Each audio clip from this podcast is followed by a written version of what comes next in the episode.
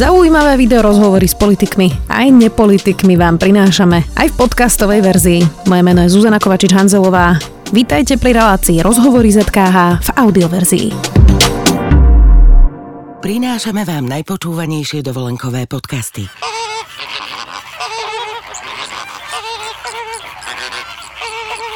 Plamennú konfrontáciu žiarlivých plameniakov počas ich kolektívneho svadobného tanca si môžete vypočuť na svojej exotickej dovolenke.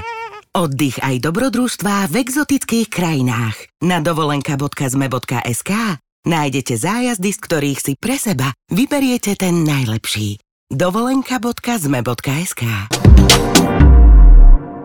Ivan Korčok uzozbieral viac ako 15 tisíc podpisov na kandidatúru na prezidenta. Voľby budú koncom marca a zatiaľ nie je jasné, kto všetko bude kandidovať. Takto krátko pred voľbami sme nejasno v kandidátoch ešte nemali. O kandidatúre zahraničnej politike aj novej vláde s kandidátom na prezidenta, diplomatom a bývalým ministrom zahraničných vecí. Ivanom Korčokom, vítajte. Ďakujem pekne za pozvanie. Ďakujeme, že ste prišli. Tak koľko teda ste vyzbierali podpisov, pán Korčok?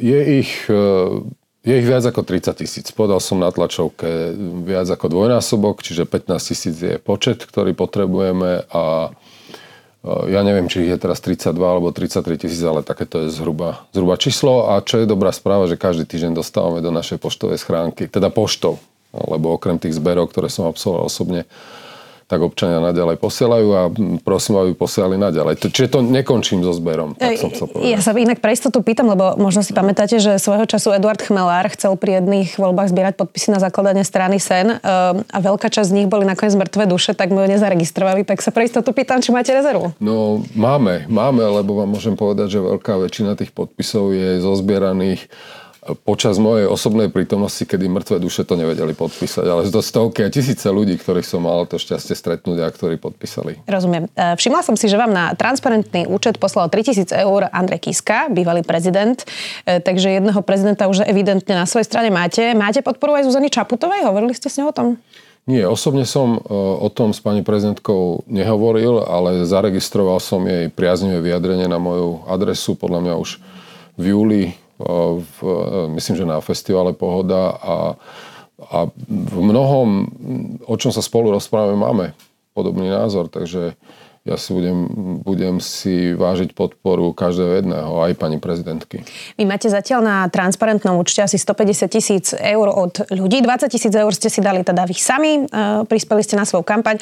Ono sa hovorí, že na dobrú kampaň treba aspoň milión, to sa hovorí pri tých parlamentných e, voľbách. Myslím, že Andrej Kiska svojho času hovoril, že tým, že bol neznámy, tak on dal až 2 milióny za tie dva roky, ktoré kampaňoval. Mm, ten limit je pol milióna, takže čo tých zvyšných x 100 tisíc, ktoré vám do toho pol milióna chýba?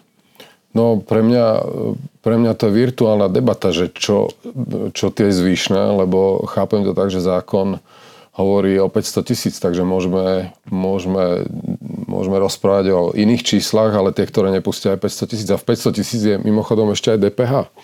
A ešte je zaujímavý fenomén e, v tom, že my, my naozaj to po a chceme robiť transparentne. E, mám medzi darcami Andrej Kiska mám väčšieho darcu, ktorý mi daroval 50 tisíc na, na účet. Ale chcem povedať to, že máme zaujímavú situáciu, že musíme vrácať niektoré podľa, podľa zákona, niektoré, niektoré príspevky. No proste takto je nastavený zákon a e, pre mňa veľmi záleží na tom, aby, sme, aby som mal tých 500 tisíc, a to teda ešte máme veľa, veľa roboty pred sebou, aby som zmobilizoval aj finančnú podporu, ale zároveň mi záleží na transparentnosti. A konec koncov na tom účte aj vidieť, že, že na čo ich míňame doteraz. Ja som si ho dnes pozerala, celkom to tam poctivo naozaj píšete, ale jedna z tých ciest by bola, že by vás podporila nejaká politická strana, aj keď ste nezávislí kandidát, ja neviem, Progresívne Slovensko, SAS, možno KDH, iné strany. A niečo by vám oni prispeli na mhm. kampaň. Je to na stole? Nie je to na stole, pretože, eh, pretože ten prvý krok je v tom, že potvrdzujem moju občianskú kandidatúru a po B, pokiaľ by politické strany mali záujem o môj pohľad na prezidentskú kandidátu, na moju víziu, na môj program, ja som pripravený sa stretnúť s takýmito politickými stranami. Čiže uh, hovoriť o finančnej podpore zo strany politických strán je predčasné. Ale pretože som si sa... to predstaviť? Viem si, viem si predstaviť uh, niečo takéto s tým, že zostávam samozrejme občianský kandidát. Nie je to čudné, že je necelých 5 mesiacov pred voľbami uh, a ani neviete, proti komu kandidujete? No, neviem, či to je čudné, ale je to fakt. A ja som konec koncov oznámil aj moju kandidatúru včas. Boli na to rôzne názory, že či nečakať do volieb e, a proste, že, že nepočkať, ako sa situácia vykryštalizuje. Práve, že som chcel sám v sebe tieto, tieto akoby úvahy uzavrieť a preto som veľmi, veľmi včas, mesiac pred parlamentnými voľbami povedal, že idem do toho. Nevedel som vtedy, e, voči komu, kto budú kandidáti. Dnes vieme, myslím, že jedného e, oficiálne. A myslím si, že budú ďalší. Na Štefana Harabina sme ešte zabudli, ale... No tak on je prezident. Hej, on už to vyhral. Uh, okrem vás teda ohlásil kandidatúru... Obdobia, sa mi zdá. Tiež bývalý minister a diplomat pán Kubiš. Mm, ale ako by sa od vás chcel trochu odlišiť? Ja som si všimla, že išiel na rozhovor aj do Dezinfomédia. Zároveň hovoril, že by mu nevadila návšteva Moskvy ani stretnutie s Vladimírom Putinom. Mm, troch ma to od pána Kubiša prekvapilo. Vás? A kde bol na... V Infovojne. Infovojne. O, tak to neviem, to teda neskrývam prekvapenie ani ja, ale nie z pohľadu toho, že by sme nemali komunikovať um, intenzívne s občanmi, so všetkými občanmi, aj s občanmi, ktorí majú opačný názor. Veď ja zajtra vyrážam na, na cestu do Žiliny eh, na prvú fázu mojej kampane v, vo štvrtok som v Dunajskej strede a ja sa vôbec nebudem skrývať. Naopak budem vyhľadávať aj iný názor, kritický názor, čiže to je úplne, úplne v poriadku, ale teda neskrývam isté prekvapenie nad tým, že uh, infovojna, veď to už samo o sebe uh, svedčí niečo, ale tak asi pán minister Kubiš, teda bývalý minister Kubiš, to má takto vyhodnotené, toto, toto moja cesta nie je, budem hovoriť napriamo s občanmi. A tá druhá časť otázky bola... Že povedal, že by išiel kľudne na návštevu Moskvy a ne, nevylúčil ani stretnutie s Putinom, aj keď hovoril, že by bolo dobré, aby tam zaznelo, že odsudzujeme agresiu Ruska na Ukrajine. Um, tak vy by ste toto odporúčali premiérovi, ministrovi zahraničných vecí ísť do Moskvy a stretnúť sa s Vladimírom Putinom? No, ja si myslím, že je úplne kľúčové. Takto, môžete si to dovoliť uh, vtedy, keď budú vaše postoje úplne jasné a úplne zretelné, eh, kde stojíte. Povedať, že idete do Moskvy v eh, napríklad situácii súčasnej vlády, je veľmi otázna záležitosť, že aký to má význam, lebo to dáva malý predpoklad na to, že tam budú zdôraznené tie princípy, o ktoré ide a za ktorými stojím aj ja.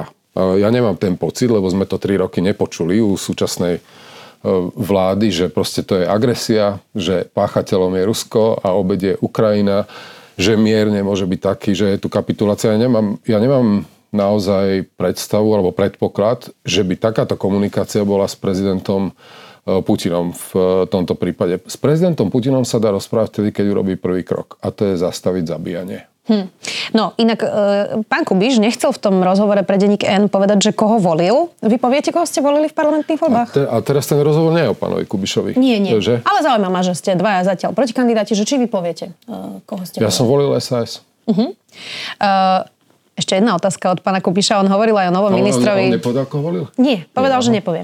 Uh, hovoril aj o novom ministrovi zahraničných vecí Blanárovi a ako bývalý minister povedal, že si myslí, že to, že je to politický nominant, je plus. Uh, pritom doteraz okrem Mikuláša Zurindu od čias vlastne konca vlády Vladimíra Mečera uh, viedli tento rezort profesionáli, tak vy ste tiež boli na čele toho ministerstva. Je to plus, keď je tam politický nominant, alebo je tam plus, uh, keď je tam diplomat? Ja si myslím, že plus je to, čo bolo doteraz osvedčené a to bolo 20-ročná, ani nie že tradícia, ale prax. A to, bol, to bola taká, že tam bol rešpektovaný, skúsený na medzinárodnom poli, teda nejakým spôsobom už zosieťovaný, vieme, čo chcem povedať, diplomat, alebo tam bol významný politický predstaviteľ proste na, na domácej scéne. No a s touto tradíciou, s nomináciou pána ministra Blanára sa prestalo. Ja to považujem za škodu, lebo my sme v predchádzajúcom období mali dokonca aj kombináciu, aj diplomata, aj politika. To bol Eduard Kukan, on bol, on bol podpredseda, eh, podpredseda strany. Ja tým vôbec nechcem povedať, že toto je podstatné u nového ministra zahraničných vecí pána Blanára. Ja si myslím, že podstatné je to, ako sa premietne, premietnú jeho postoje, eh, ktoré sú nám známe z predchádzajúcich troch a viacerých rokov, ktoré sú diametrálne odlišné od toho, ako vidím e, zahraničnú politiku Slovenskej republiky a ako sa to premietne do, do praxe. Akým spôsobom minister zahraničných vecí nájde pre tie svoje veci, ktoré komunikoval doteraz. Hej? E, spojencov a kto tými spojencami Čo budú. konkrétne máte teraz na mysli? Lebo no, tak, povedalo sa toho veľa v tej kampani, tak aby no, som tomu ja rozumela. Že, dobre, tak ja si myslím, že je to to, čo bolo, uh, čo bolo povedané na adresu napríklad Ukrajiny. Je to to, čo bolo povedané na uh, adresu Európskej únie. Je to to, čo bolo povedané na adresu Spojených štátov a NATO, kde tieto organizácie, ktoré sme členom, kde sme spojenci, z ktorých boli vyrobení fackovací panáci. To, to, bola, to, to nie je názor, to je fakt, ktorý je zaznamenateľný. Každý si pospomína, čo sme tu počuli e, z úst súčasného ministra zahraničných vecí, alebo napríklad e, to, čo sme nepočuli. E, že to je, že pravda medzi, medzi Ruskom a Ukrajinou nie je niekde v strede, ale že to je agresia a že vrahovia prichádzajú, vieme odkiaľ, že proste Slovensko musí stáť na správnej strane dejín a že tu treba priznať farbu. Toto je to, čo sme nepočuli. No a teraz teda späťte k tomu, že mňa zaujíma toto, akým spôsobom pán minister sa etabluje na medzinárodnej scéne. Chcem využiť túto príležitosť a zaželať mu veľa úspechov. Úprimne, bez akéhokoľvek podtónu, musí mi záležať na tom, aby Slovenská republika bola, bola úspešná, aby mala zahraničnú politiku, slovenskú zahraničnú politiku pre Slovensko. Takže ja mu, ja mu želám v tom veľa úspechov.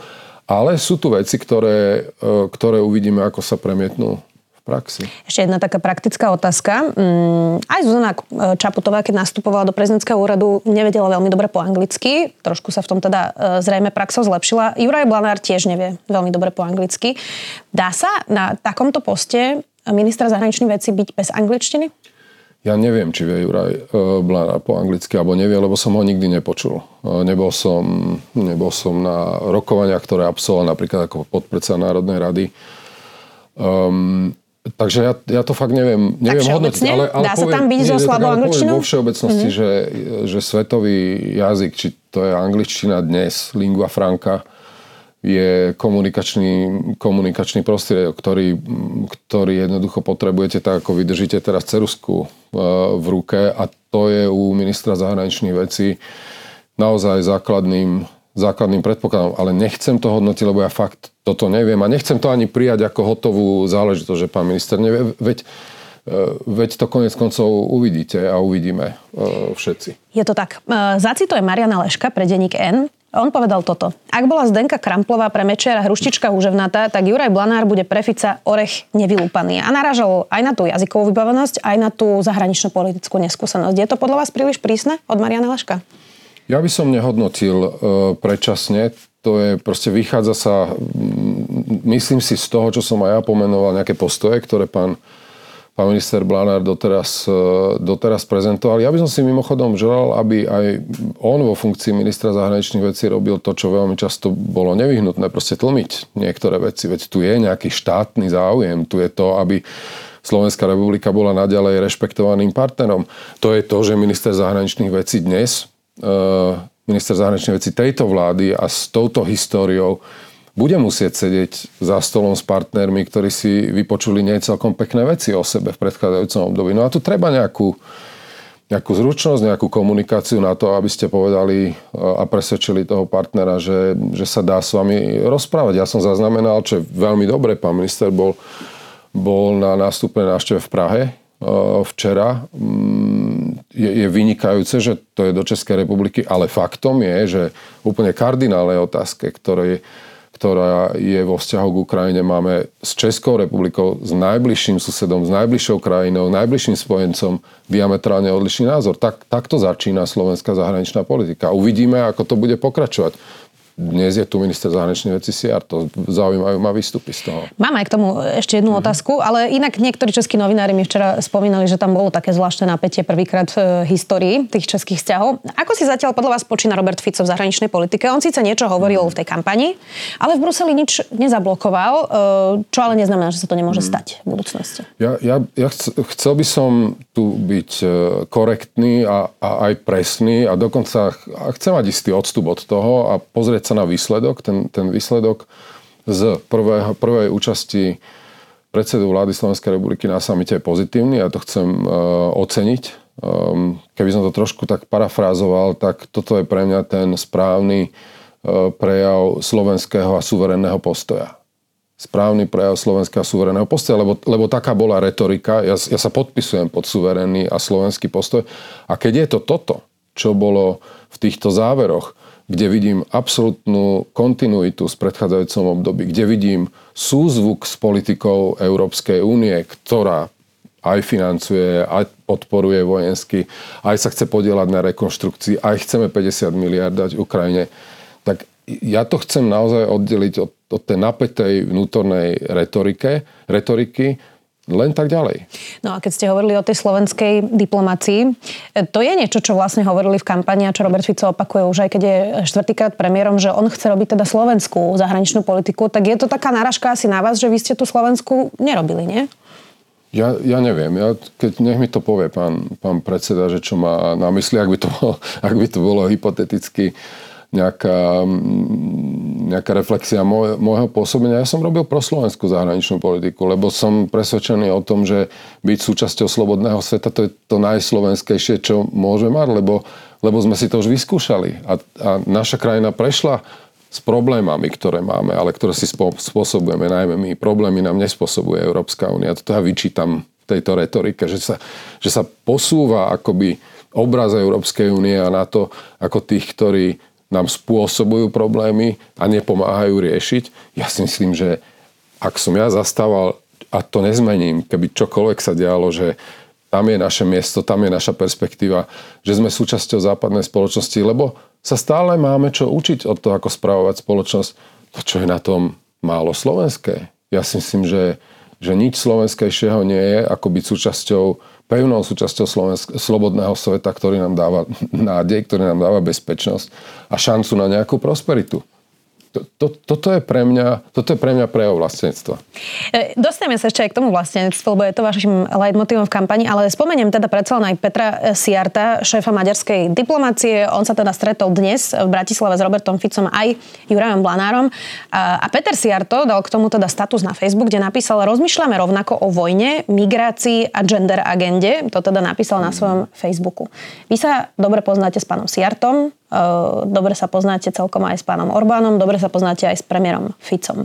Tak má Robert Fico 4, teda štvrtýkrát premiér, naozaj rovnaké zmýšľanie s Orbánom? No, nechcem byť nejaký analytik v jeho, jeho uvažovania, ale hlási sa k nemu. Je, je, je inšpirovaný a ja si myslím, že, že sa ukáže, že či tomto, v tejto inšpirácii bude na konci dňa benefit pre Slovensko. To, toto je pre mňa, toto je pre mňa základné meradlo, že či toto, tento súzvuk a, a tieto príklady, ktoré si chceme brať, veď to nehovorí len E, predseda vlády, ale aj predseda Slovenskej národnej strany, že sa chcú inšpirovať tým, ako je vedená, vedená vláda v, v Maďarsku, čo to, aký benefit to prinesie. A ešte viete, čo je dôležité, aby sme zostali napríklad pri zahraničnej politike? Strašne dôležité pre slovenský záujem je jedno. E, hľadať pre náš záujem spojencov. No tak ja opakujem ešte raz myšlienku, kto sú noví spojenci, kde je tá pozitívna emócia, s ktorou budeme získavať e, spojencov. E, ako sa budeme rozprávať s Polskom v situácii, kedy Polsko má novú vládu a má diametrálne odlišný postoj k vojne na Ukrajine. Ako to bude vlastne so vzťahmi s Českom? To budeme teraz vlastne s Českou republikou si len opakovať to, čo je strašne dôležité. Tradícia, blízkosť a tak ďalej. Ale tu ide o osudový moment v Európe. A pýtam sa, kto budú spojenci, kto budú tí, ktorých napríklad e, slovenská diplomácia získa na svoju stranu v otázke Ukrajiny a podobe toho, že ako chcú riešiť ukrajinský konflikt. No, tak teraz majú vládu, teraz majú štruktúru, teraz majú celú diplomáciu v rukách, hor sa s mierovými iniciatívami. Eh, hoci sme veľa diskutovali práve o tej zahraničnej politike a Ukrajine, ono sa ukazuje, že tá inšpirácia Orbánom môže byť práve v tej domácej politike. Mm. A to je teda zmena súdnictva, ktorú robil Viktor Orbán, ovládnutie verejnoprávnej televízie, mm.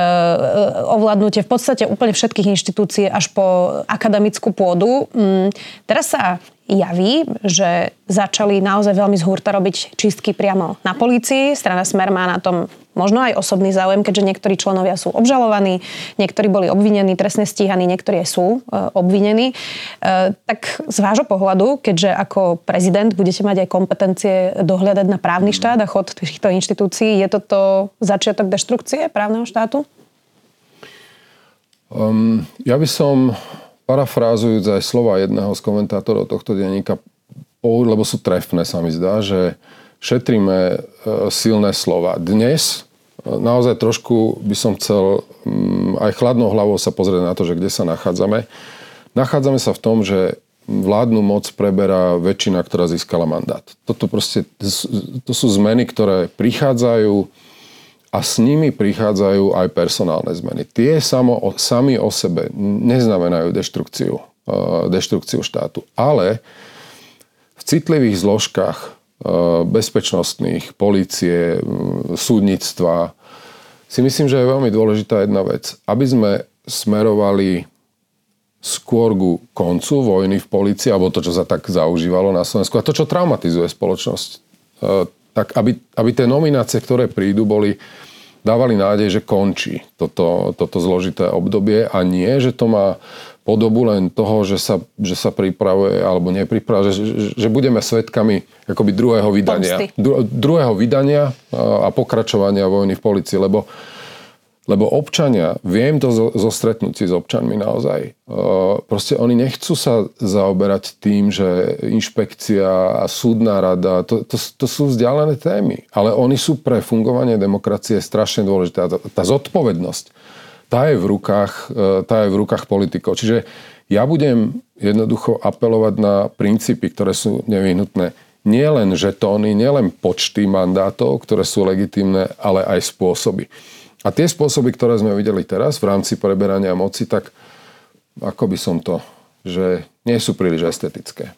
Dalo sa to robiť aj inak. Dalo sa, samozrejme sa to dá robiť inak. Dá sa, dá sa to robiť tak, aby to smerovalo k tomu, čo aj predseda výťaznej strany povedal, ja som to veľmi ocenil, že kľud. Vidíte, ešte tá gestikulácia bola taká, že, že kľud ráno po tých voľbách chceme ukludniť spoločnosť, lebo každý to cítime, že, že je tu napätie. Hmm. Aj z predchádzajúceho obdobia je tu napätie, ako sa bude vládnuť, vládnuť ďalej. Takže ja si myslím, že toto by mal byť tiež jeden z parametrov pri, pri nomináciách. No in, napríklad pri tom vzťahu s novinármi ten kľud e, a tie normálne vzťahy, ktoré Robert hmm. Fico sluboval deň po voľbách zatiaľ veľmi nevidno. Tak vy ste si vyskúšali už dlhé roky aj toho, že my za vami chodíme a všeli, čo sa vás pýtame aj na vláde. Vyskúšali ste si aj slovenské predsedníctvo, tam boli aj nejaké kauzy hmm. na ministerstve zahraničných vecí.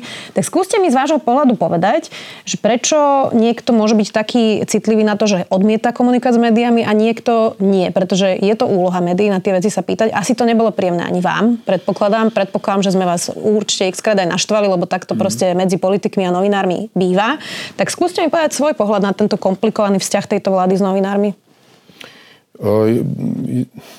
Ja nevidím naozaj do, do, do duši iných politikov, ale, ale v demokracii ešte raz, okrem tých základných princípov sú tu aj spôsoby a sú tu, sú, sú tu maniere, keď chcete. Vy aj, sa mi páči, vy hovoríte e, proste aj o forme. Ale čo chcem e, dodať, že no, médiá vedia byť naozaj veľmi, veľmi tvrdé a, a dôsledné, ale asi nejaká korektúra je, je nevyhnutná a ja e, nev, Čo si neviem... korektúrou? No, no korektúra v zmysle, v zmysle v zmysle verejnej kontroly, v zmysle akoby Aha, takto, okay. neverejnej kontroly, ktorú politické verejné kontroly, ktorú má samozrejme parlament a opozícia, keďže sme parlamentná, parlamentná demokracia a ďalšie inštitúcie, hej, ale akoby to nasvietenie hej, na, na činnosť politikov.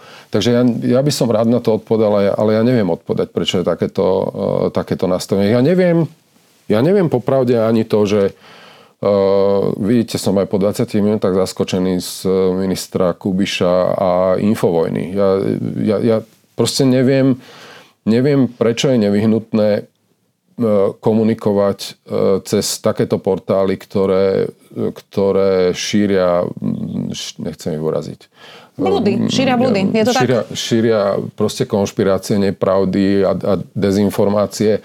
Je to jeho dobrá je to de- dobrá mm, možnosť, e, ktorú, ktorú si zvolil, ale mne sa zdá, že naozaj je pre zdravie, pre pre demokraciu dôležité, aby sme mali proste médiá, ktoré, ktoré tiež fungujú v nejakom, nejakom rámci, v nejakej zodpovednosti. Veď vy tiež nemôžete len tak pravdepodobne. Máme dosť prísne povedať, pravidlá, je to tak? Určite prísnejšie ako Infovojna, to, vám viem, to vám viem povedať. No, napríklad, keď ste videli tú zostavu ministrov a ministerie, ktorú Robert Fico priniesol do prezidentského paláca, e, vy by ste nevymenovali viac e, členov vlády ako len pána Huliaka, keď už sa bavíme o tých prezidentských kompetenciách?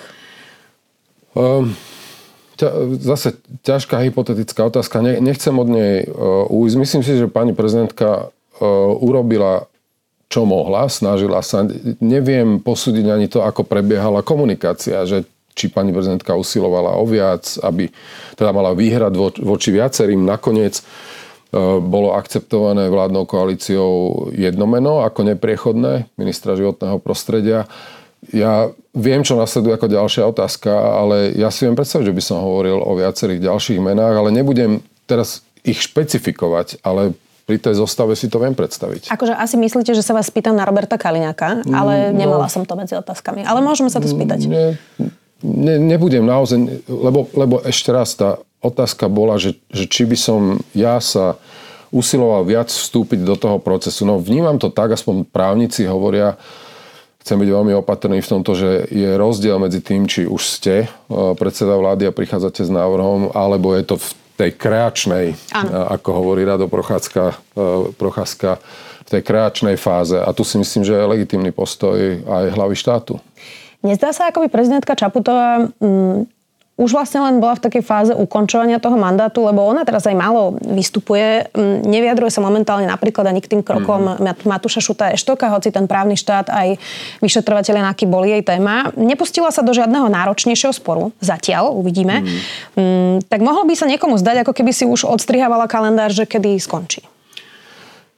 Nebudem toto komentovať, ale poviem vám to aj v kontexte môjho pohľadu na vec. Ja si myslím, že pre demokraciu je dôležitý, dôležité to, aby každý jeden aktér do toho vkladal akoby to, čo, no, čo má v popise práce, môžem, môžem to tak povedať. Vláda vládne, e, opozícia kontroluje, opozícia kádruje samozrejme a myslím si, teraz hovorím za seba, že je dôležité a je tu obrovský priestor, aby hlava štátu hovorila o princípoch. Ak začnú všetci na kopu hovoriť krížom krážom, vrátane hlavy štátu, vrátane iných inštitúcií, o personálnych nomináciách, o tom, či on alebo ona a tak ďalej, tak bude z toho jeden veľký, veľký guláš. Ale myslím si, že tou rolou prezidenta je hovoriť o základných e, princípoch. A toto, toto sa mi zdá, že, že, že na toto je priestor. A toto chcem robiť aj ja. Vy ste spomínali, že máte jednu z hlavných tém kampane práve to vlastenectvo. Ono sa tým najmä SNS veľa oháňa. Aj ministerka kultúry včera predostrela nejakú svoju predstavu, kde hovorila, mm. že chce iba slovenskú kultúru a nič len slovenskú kultúru. E, chcú mať slovenskú diplomáciu, slovenské všetko, veľa to používajú. E, národné, kresťanské, mm. to je to, čo k tomu ešte dodávajú. Vy máte inú predstavu o vlastenectve, alebo sa to v niečom prelína? Ja chcem, len, ja chcem povedať, že po tejto téme siaham po, po dlhej, dlhej, dlhej uh, úvahe a tá, tá prvá, ktorá ma motivovala uh, ujať sa témy vlastenectva a práve mojou osobou, uh, je to, že po 30 rokoch by sme si doma mohli snať položiť otázku, že, že čo nás spája že na, na Slovensku, že, že čo je tá nejaká hodnota. Ja si myslím, že nie je úplne prázdna hodnota, je, je príslušnosť k našej krajine, v ktorej žijeme, v ktorej sme sa narodili. Podľa mňa každý z nás má v princípe k Slovensku nejakú emóciu. Ja si nemyslím, že sme, že sme chladní voči našej krajine. No a potom nastupuje ten moment, že e, časť spoločnosti, časť politikov uchopila e, tento, e, ten, tento pojem vlastenectva no, sebe vlastným spôsobom. A chcem predoslať aj to, že ja im nechcem e, zobrať tú tradičnú podobu vlastenectva, ktorá je úžasná. Cez tradície, cez ten emancipačné vlastenectvo, ktoré sme mali v 19. storočí. Ja len chcem povedať, že s tým nevystačíme.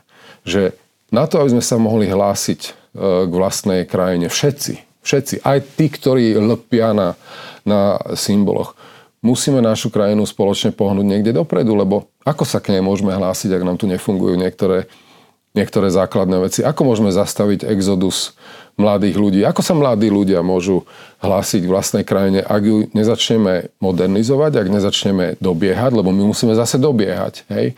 Takže e, ja som sa k tej téme prihlásil preto, lebo niečo nás musí predsa zjednocovať. Veď sme pred 30 rokmi e, založili štát za veľmi priaznivých okolností, ale dnes ho potrebujeme aj dobudovať, lepšie sfunkčniť veci. A to, že to nemusí byť len cez symboly, ktoré možno niektorých ľudí dokonca odrádzajú a ktorí chcú vidieť vo vlastníctve fungujúci štát. Tak to je ten obsah, ktorý chcem prísť. Ja nechcem, nechcem to vymedziť proste negatívne. A kultúra je je absolútne kľúčová záležitosť. Ja myslím, že my tu potrebujeme robiť aj nejakú osvetu, že kultúra to nie je nadstavba. To bolo za komunizmu, že kultúra je nadstavba. Kultúra dokonca v, ús- v, v tom slova zmysle nie je umenie. To, to je hlboký omyl. Kultúra je aj to, ako sa my rozprávame medzi sebou, ako sa rozprávajú medzi sebou politickí oponenti. Takže že slovenská kultúra, veď to, veď to je samozrejme. Veď my, Veď ja chcem byť okrem iného kultúrny vyslanec, ja chcem, ja chcem otvárať dvere pre slovenskú kultúru, pre slovenské umenie a chcem povedať, že sme súčasťou nejakého kultúrneho dedictva, ktoré vôbec nie je založené na vzniku tohto štátu v roku 1993. Veď to nie je kultúrny rozmer proste Slovenska, ktorý má túto urobenú hranicu. A ešte aj dovolte jedno slovo, tiež som to včera zachytil. Proste z toho sa nemôže stať nejaká mobilizačná ideológia. Nemôže sa z toho stať mobilizačná ideológia, že začneme byť vykladačmi preambuly ústavy, e, len tak, ako nám to vyhovuje. Pre mňa je preambula ústavy a prihlásenie sa k cyrilometodickému dedictvu, proste to je aj duch humanizmu, to je aj duch, duch tolerancie. Nechyba nám náhodou tolerancia v, našom, našom, v našej krajine? Nechyba nám humanizmus? Ktorý sa prejavuje mnohom a dennodenne. Prepačte za dlhší Pohode, exkurs, ja som, ale, ja som sa k tomu ale chcela... mám v tom emóciu. E, proste. Jasné, vidím to na vás. E, ja by som k tomu len chcela dodať, že či práve to, keď akcentujeme to slovenské, ako neexkluduje a nevylučuje príliš veľa ľudí, ktorí žijú v tomto štáte, aj to národno-kresťanské, e, možno sa kvír ľudia cítia, že do, tohto, do tejto škatulky neplatia, no. možno Rómovia, mm-hmm. možno Česi, Rusíni, Maďari, že máme naozaj rozmanitú krajinu a no. na to slovenské to úplne celé nesedí. Um, ja v tom nevidím rozpor. Ja v tom vôbec nevidím rozpor, pretože um, občanov, uh, ktorí majú iný etnický pôvod, Maďari, Rusini, Česi a tak ďalej, a tak ďalej, Nemci uh, na Slovensku, ja si myslím, že oni tak, ako vy a ja za tie roky a za tie generácie, ktoré tu žijú, aj oni majú vzťah k našej krajine. To proste nie je to nie je vzájomne vylučujúce. To, že napríklad je materinský jazyk e, niekoho maďarský. Ja, ja sa proste idem do Dunajskej stredy, veď preto tam idem, že sa chcem rozprávať aj o tejto téme. Podstatné je, e, podľa môjho názoru, a to môže byť rola prezidenta, pre niekoho to môže byť príliš patetické hej, v tejto situácii. Ale kedy, ak nie teraz máme hovoriť naozaj o tom, že, že, že aj toto celé nemusí byť vylúčovanie teba a a teba, lebo, lebo ty si iný, ty, ty si inej orientácie, ty si katolík, ty si luterán, ty, ty si slniečkár, ty si konzervatívec. Ale nejakú, niečo spoločné predsa v sebe máme. Ja, ja naivne nestrácam naozaj nádej v toto, že, že nás to môže, môže spojiť. A teraz ešte prepačte, že aby tu nevznikol dojem, že ja idem vlastne cez vlastníctvo spájať nespojiteľné politické brehy prezident, prezident e, má, má inú úlohu hej, v, v spoločnosti, v systéme, kompatibilnú, ale tu nejde o to, že ja chcem stavať mosty medzi nezmieriteľnými politickými stranami. To proste o toto nejde. Ja len chcem povedať, že ten príbeh nemôže končiť a nemôže začínať každé ráno a každý večer, keď si líhame do postele, že toto, táto krajina, naša krajina, naša vlast je zmietaná politickým sporom. Je viac v našej krajine. No, ešte keby sme sa dostali k tomu, že kto by mohol kandidovať, mm. bude vašim hlavným súperom Peter Pellegrini? Nehovorili ste spolu?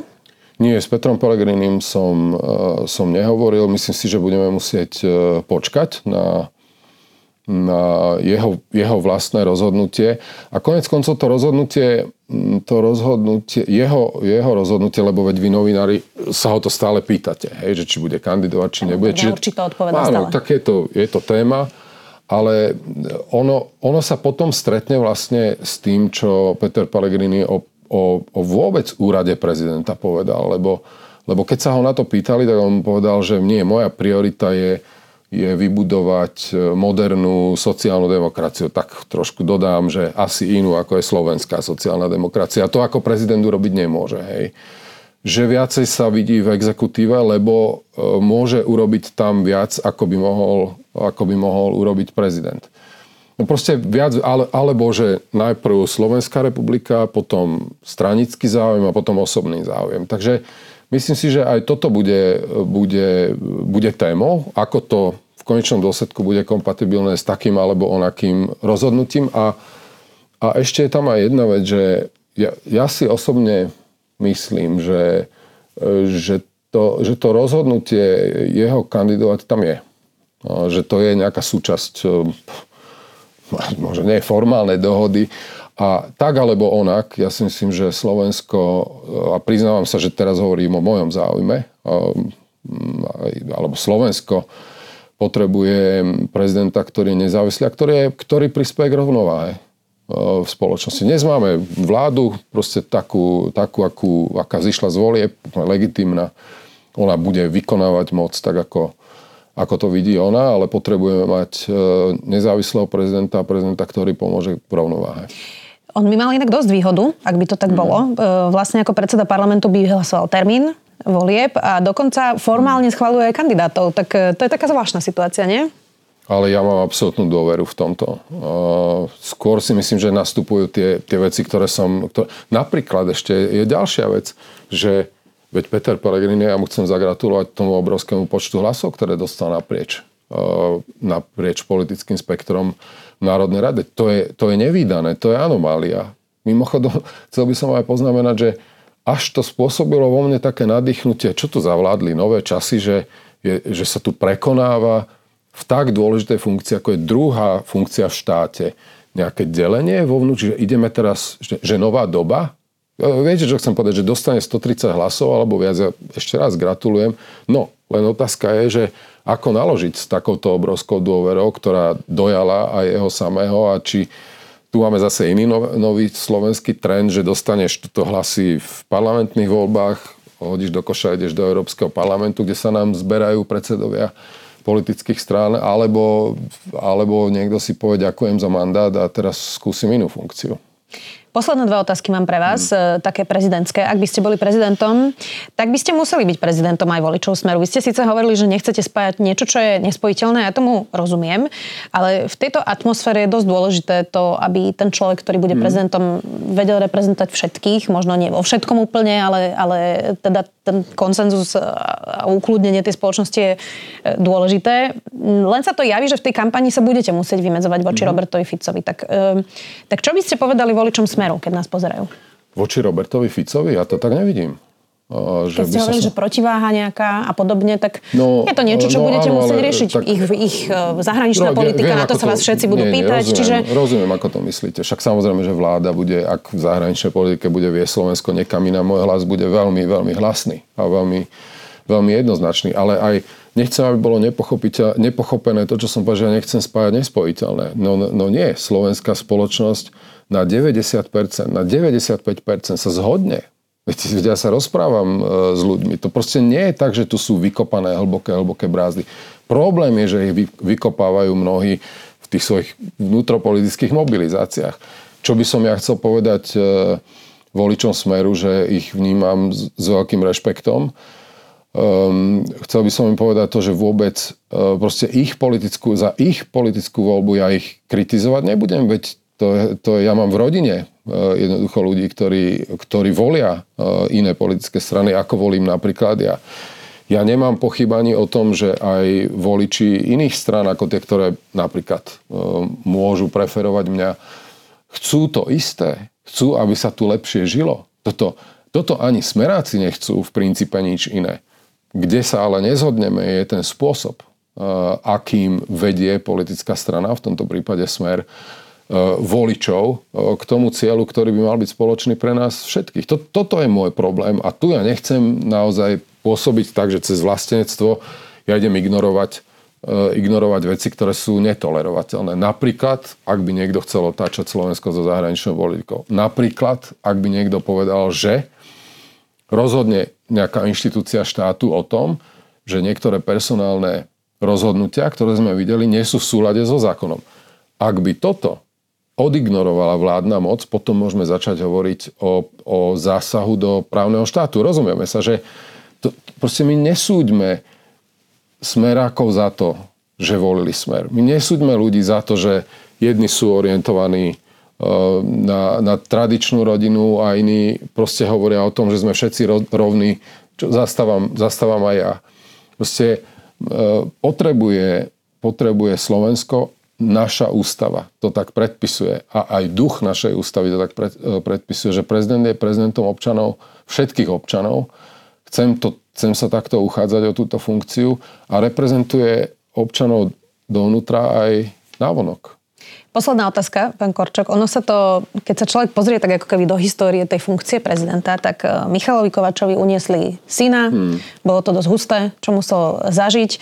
E, prezident Schuster, ten, ten, tomu sa nič také nestalo. Potom prišiel prezident Kiska, ktorý už je nepravoplatne odsudený. E, tiež sa to javí, že to je skôr politický proces ako nejaký iný.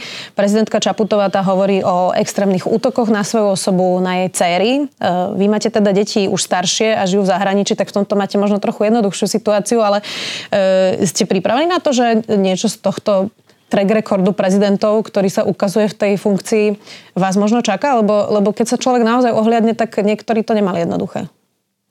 Viete čo, aj mi, veľa mi ľudia, ktorých stretávam, vlastne hovoria teda po, po Slovensku a tam, kde som navštívil naše miesta, že, že akoby vyjadrujú povzbudenie, že teda ideš do tohto tu. Ne? Nechcem to slovo ani povedať, ale niektorí povedia, že ideš teda do toho bahna. Hej.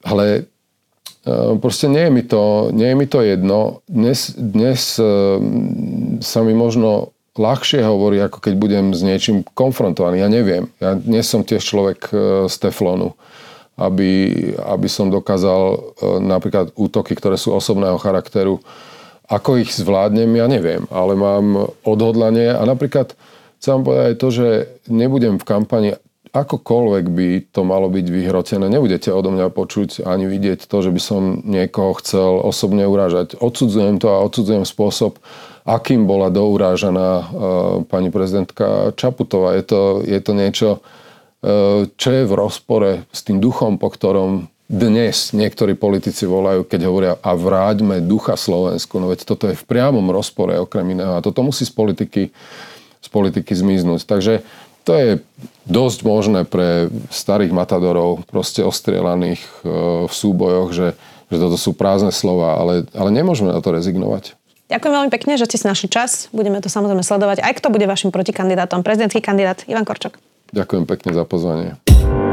Počúvali ste podcastovú verziu relácie Rozhovory ZKH. Už tradične nás nájdete na streamovacích službách, vo vašich domácich asistentoch, na Sme.sk, v sekcii Sme video a samozrejme aj na našom YouTube kanáli Denníka Sme. Ďakujeme. Prinášame vám najpočúvanejšie dovolenkové podcasty.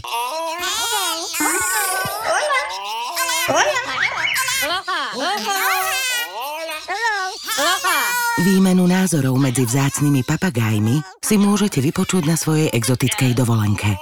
Oddych aj dobrodružstvá v exotických krajinách. Na dovolenka.zme.sk nájdete zájazdy, z ktorých si pre seba vyberiete ten najlepší. dovolenka.zme.sk